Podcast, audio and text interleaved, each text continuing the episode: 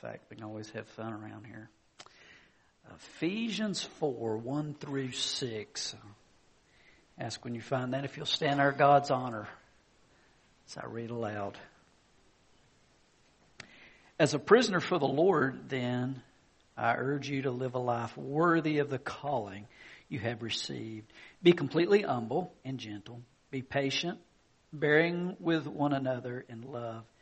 Make every effort to keep the unity of the Spirit through the bond of peace. There is one body and one Spirit, just as you were called to one hope when you were called. One Lord, one faith, one baptism, one God and Father of all, who is over all and through all and in all. Let's pray. Father, as we bow our hearts um, to you and our lives, we confess we simply need you. We need to get along with you first. But your word says that when we get along with you, we are called to get along with each other.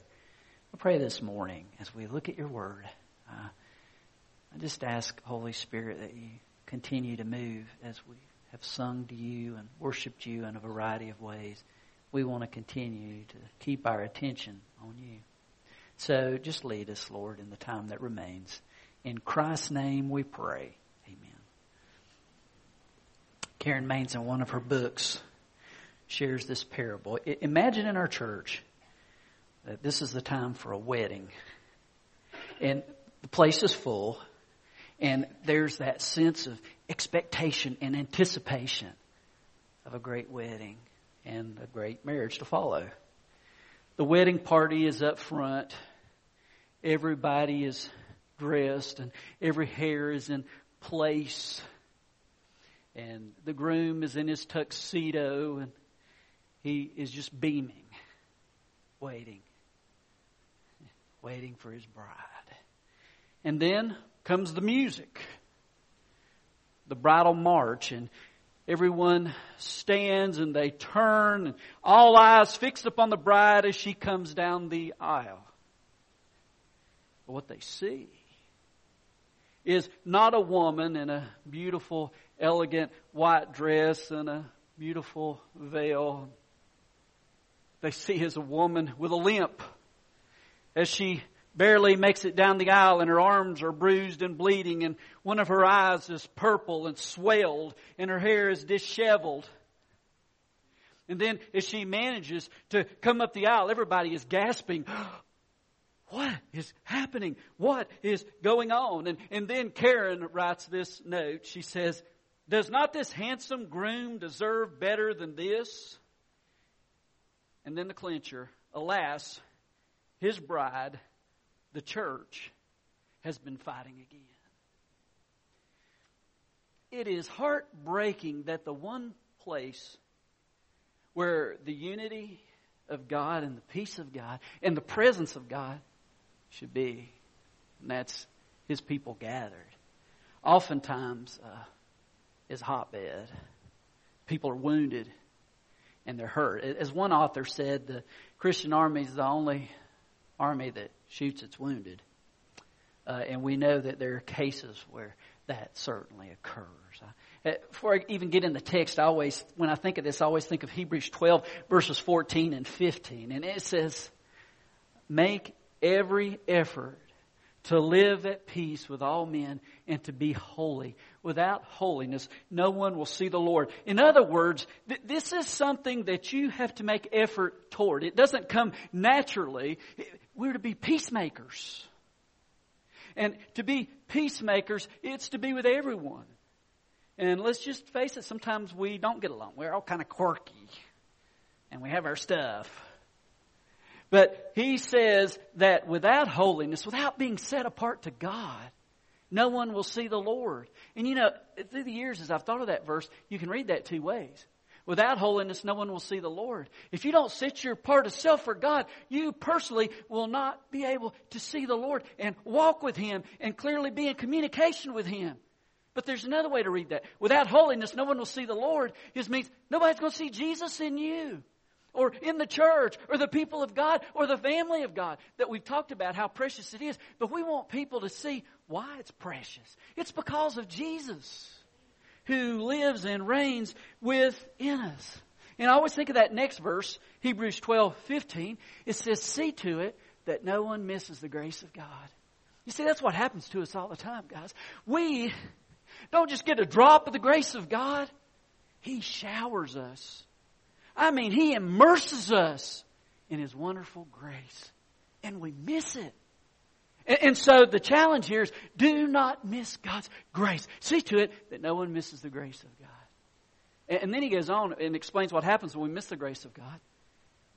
And that no bitter root grow up and cause trouble and defile many.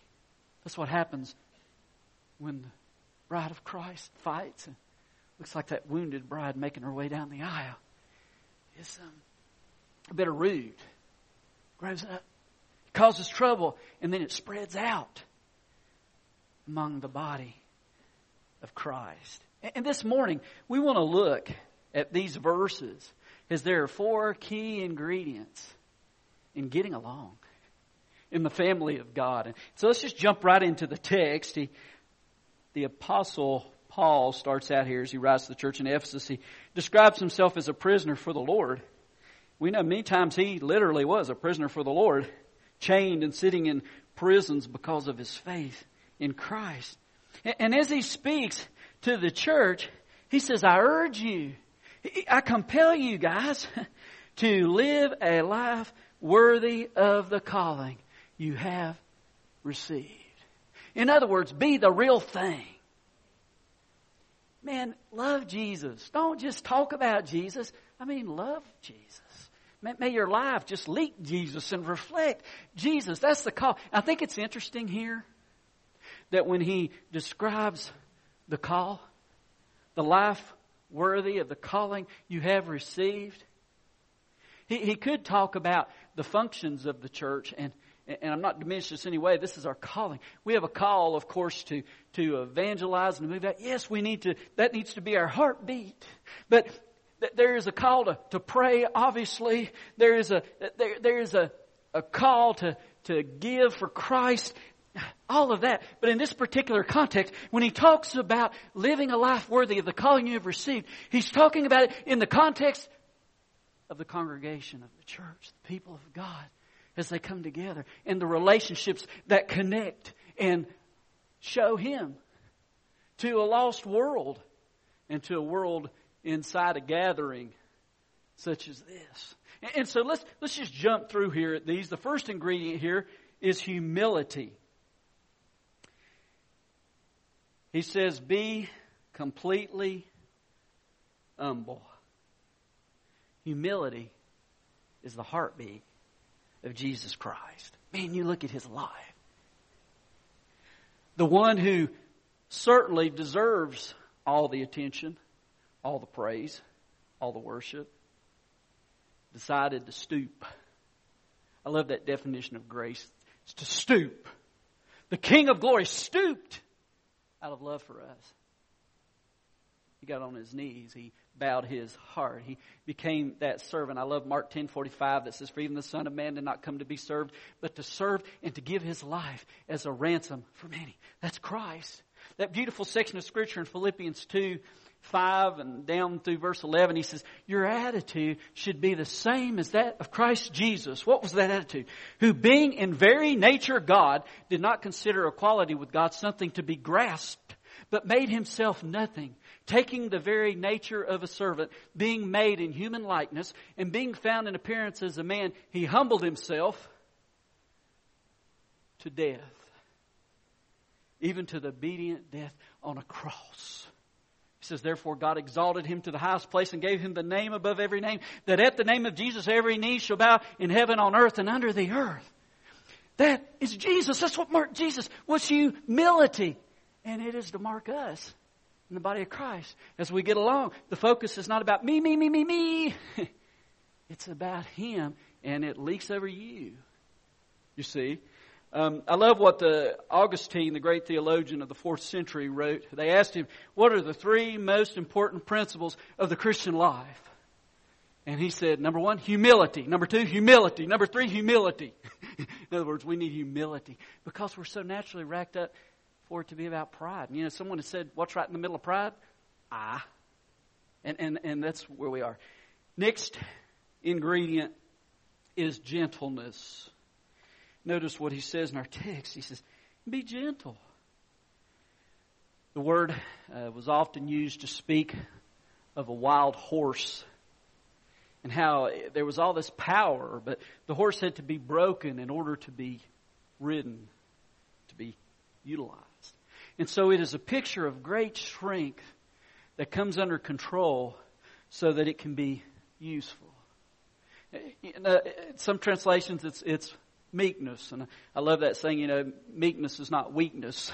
It's that strength that's under control. It is a confidence in who you are that you belong to Christ and you don't always have to get your way. And you don't, you know, you're just willing to be gentle about it and not force your way through to receive what you long for. You know, it's interesting. The only time Jesus describes himself in Matthew 11, uh, 28 through 30, deals with this. You guys know the passage. He says, Come to me, all you who are weary and burdened, and I will give you rest. Take my yoke upon you and learn from me, for I am, here it is, gentle and humble in heart, and you will find rest for your weary souls. For my yoke is easy and my burden is light. As he gives a description of himself, he says that I'm gentle and I'm humble in heart. Third, third ingredient is patience with forbearance. Notice the text. He says, bearing with one another in love. So the picture here is we're to be patient, which means put up with each other.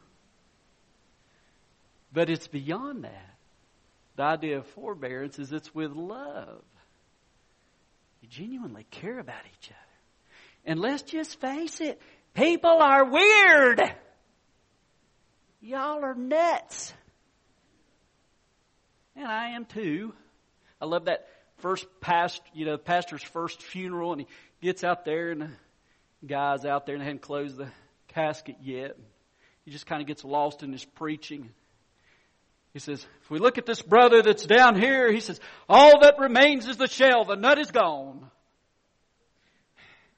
And so, you know, uh, like I said, we're all a little bit quirky. But the call is not to focus on the quirks. I love Proverbs 17, verse 9, um, that tells us to um, not keep on promoting those quirks, but to look over them. The verse is, He who covers an offense promotes love. But whoever repeats the matter separates close friends. You know, like the old saying, the guy that said, my wife, when she gets mad, she doesn't get hysterical, she gets historical. You know, just keep bringing it up over and over again. He says, no, don't do that. There's forbearance, there's patience. It's a way to live in love. Uh, Dwight Pentecost, in one of his books, wrote about a tragic situation in a church where, because of a fight, they ended up going to court over which faction was going to stay in the facilities and which one was going to move out. They couldn't agree. And of course, these kind of things, God doesn't want our disputes have to go outside the body of Christ. But this is what happened. And I mean, this thing was, oh, it was just a horrible witness in the community. And finally, when it was all over and the side that lost left the church started another church. They found out what all the fight, where it all began. You know where it began? They were having a fellowship meal. You know, maybe it sounds like they sound Baptist, don't they? Covered dish. Talked about the other day. I was some. Oh, we had ordination council, and they talked about the sacraments. And of course, the guy said, you know, in the Baptist with baptism and the Lord's Supper. And I said, what about the third sacrament? I said, what's that? I said, the covered dish. I was just kidding. And that, you know. But but the point of the matter is, this happened, and you know they were having a covered dish supper, and how it started was one of the older members got a smaller piece of ham than the guy next to him. And he got mad and overreacted. And the guy who served him overreacted. And the whole church ended up being torn apart. God forbid. Guys, we all get mad sometimes, but let's not let it take root and grow and cause trouble and destroy our unity. Because we're, we're bound together in Christ, even though we all are weird, kind of, you know. The, the fact of the matter is, He loves weird people. He, he calls them to salvation and, and, and brings them together. That's His work. One more here. As he goes on in verse 3 make every effort to keep the unity of the Spirit through the bond of peace. Now, I want you to notice here in this verse, he doesn't say make every effort to unify the church. It is not my job and it is not your job to unify God's people. That's the job of the Holy Spirit. The Holy Spirit of God is the one who brings unity. He's the one who opens our eyes. He's the one who opens our hearts. He's the one who enables us to see what we need to see. Otherwise, we're blind. Just like Amazing Grace. Oh, I was blind, now I see. It's the Holy Spirit that does it. No, we're not called to create the peace. We're called to keep the peace. We're called to preserve the peace. We're called to make an effort that unity is there.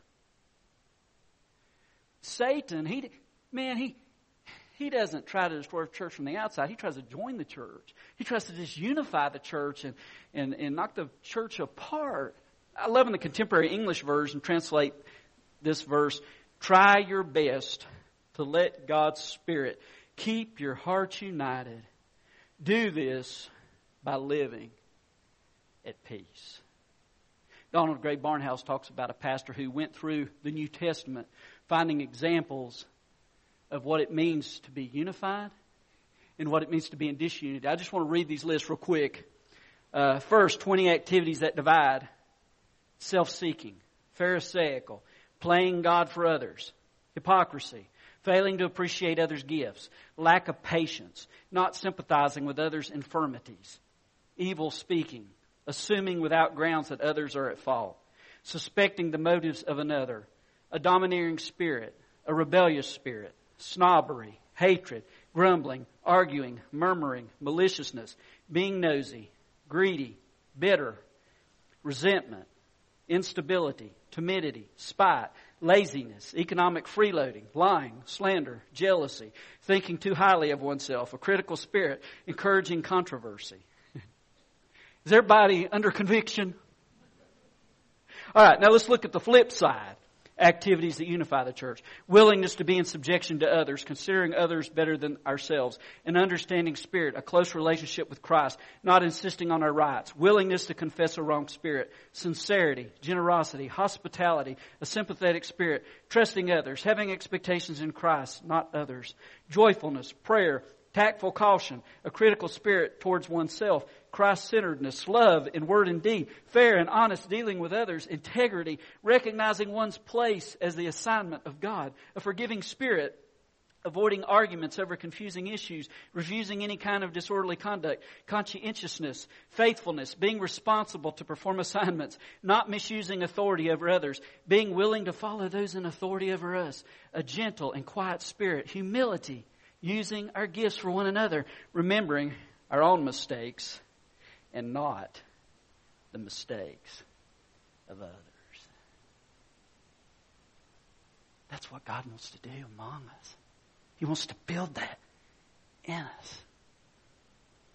It, it, it's not about our differences. It's about sharing Jesus. We share Jesus.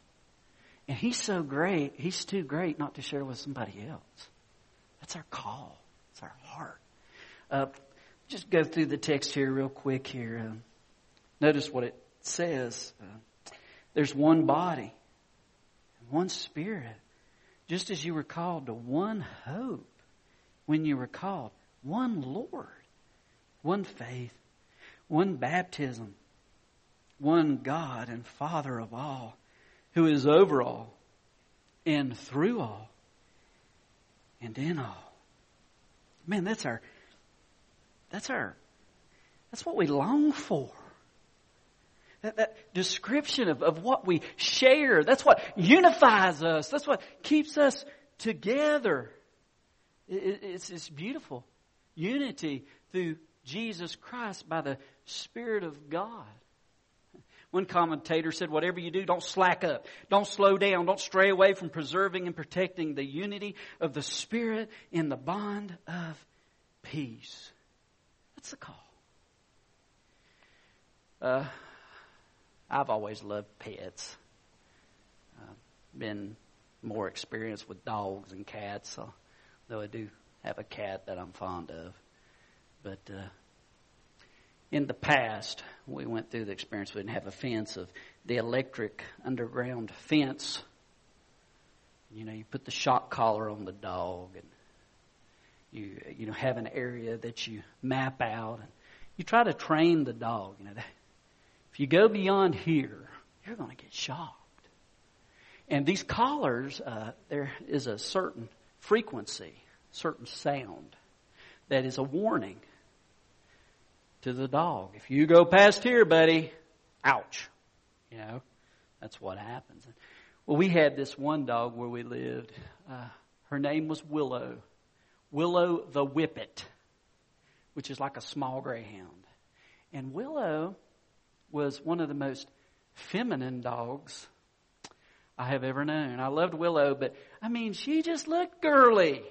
Sometimes I would look at her and just imagine long eyelashes batting well, that really ugly. I shouldn't have done that. but uh, long eyelashes batting, and, and she was just so sweet and, and gentle. But, you know, she'd get away and cause trouble, and we did this electric fence because of an incident um, with her. But anyway, uh, man, she was trembling even. I mean, got the point she didn't want to go out in the yard because she was afraid.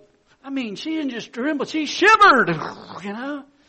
And, and we had about had problems. You know, she about went mental on us because she was so worried about that electric fence. But you know, I've known other dogs, you know, people, and they've used those things. There's some dogs, they just say, "Forget it. I want to chase this car. I want to cause my trouble, and if a little pain is necessary, run through there and then yelp for at least five minutes." You know. And then I heard one story about a dog. Man, this dog's too smart for his own good. He would go lay down by the line until the warning signal stopped. I don't even know what that breed is. I couldn't. Smarter than me. But anyway, and then the dog would run out and cause trouble. You know, what if, what if we had something like that to keep unity in the church? Some kind of little collar. And you know, when you just had this desire to cause trouble, you know, I might start shivering like Willow if I had that. And you say, now preacher, if I come next Sunday and the ushers start handing out collars, forget it. I'm leaving this church. Truth of the matter is, we don't need shock collars, but we do have something that God provides in keeping the unity. Uh, let's look down here at verse 7 of our text. I, oh, I'm almost done here. But to each one of us, grace has been given as Christ has apportioned it. In other words, He gives us grace. He gives us strength that is not ours. He gives us wisdom that doesn't belong to us. He provides what we need that's not of us, that is of Him, in order to do what is right. That's what He does. That is our God.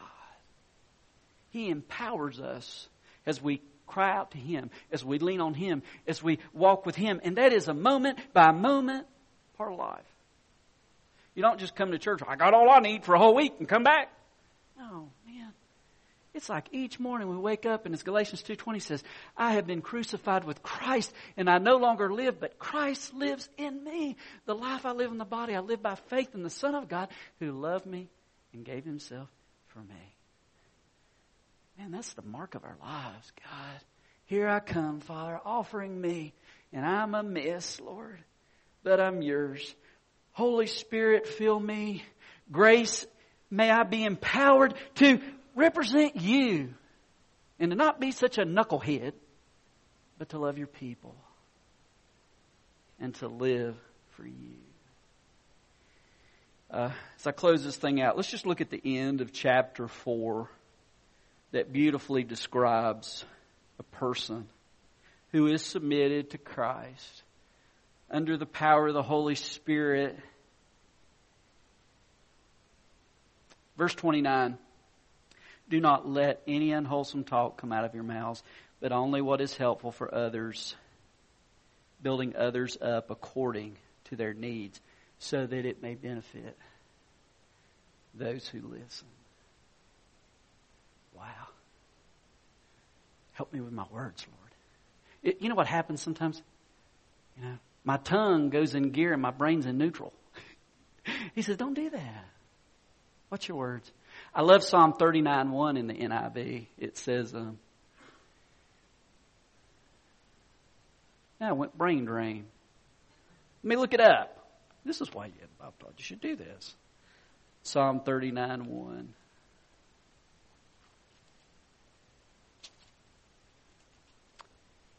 I said, I will watch my ways and keep my tongue from sin. Isn't that great? I will put a muzzle on my mouth as long as the wicked are in my presence. You know, that came to my mind as I thought about this whole dog illustration.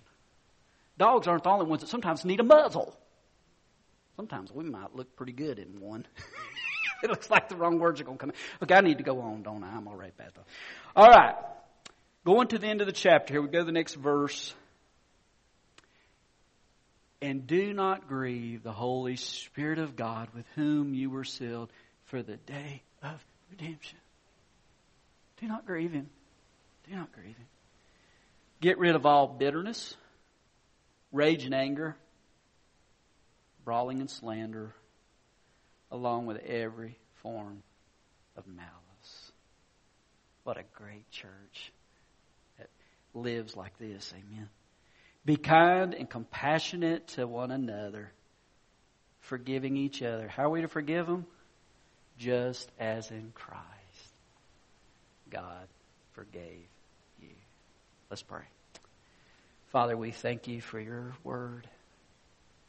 We thank you for the salvation that you, through Christ, make available. Thank you that uh, you spoke and allowed me to hear back many years ago to receive your forgiveness that was won for me at Calvary by Jesus on a cross.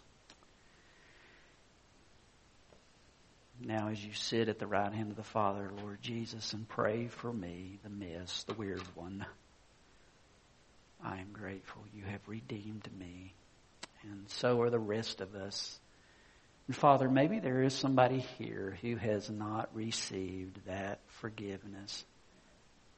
It's a great day to do that. I just pray if maybe someone here and they haven't followed you, they haven't said yes to your forgiveness and trusted you and turned your direction. What a great time to do that now. I just pray you'd speak to any hearts that need to follow you today and may they follow you. For the rest of us, maybe someone needs to come to the altar to pray. Maybe there's something that Father has, well, quite honestly, has been a thorn and they've not gotten along with your people. And, and Lord, it's grieved your spirit. And don't wait. What a great time at a time we call invitation or response to say, Forgive me, Lord. And maybe it means not only going, maybe it doesn't mean going up the aisle. Maybe it means going across the aisle. I don't know. But I pray in this time we call response that we would simply say yes to your spirit, Lord, whatever it is. It's, you know, stay where we are, come to the altar, or share with your people something. I don't know, Lord. I just want you to work. In Christ's name we pray.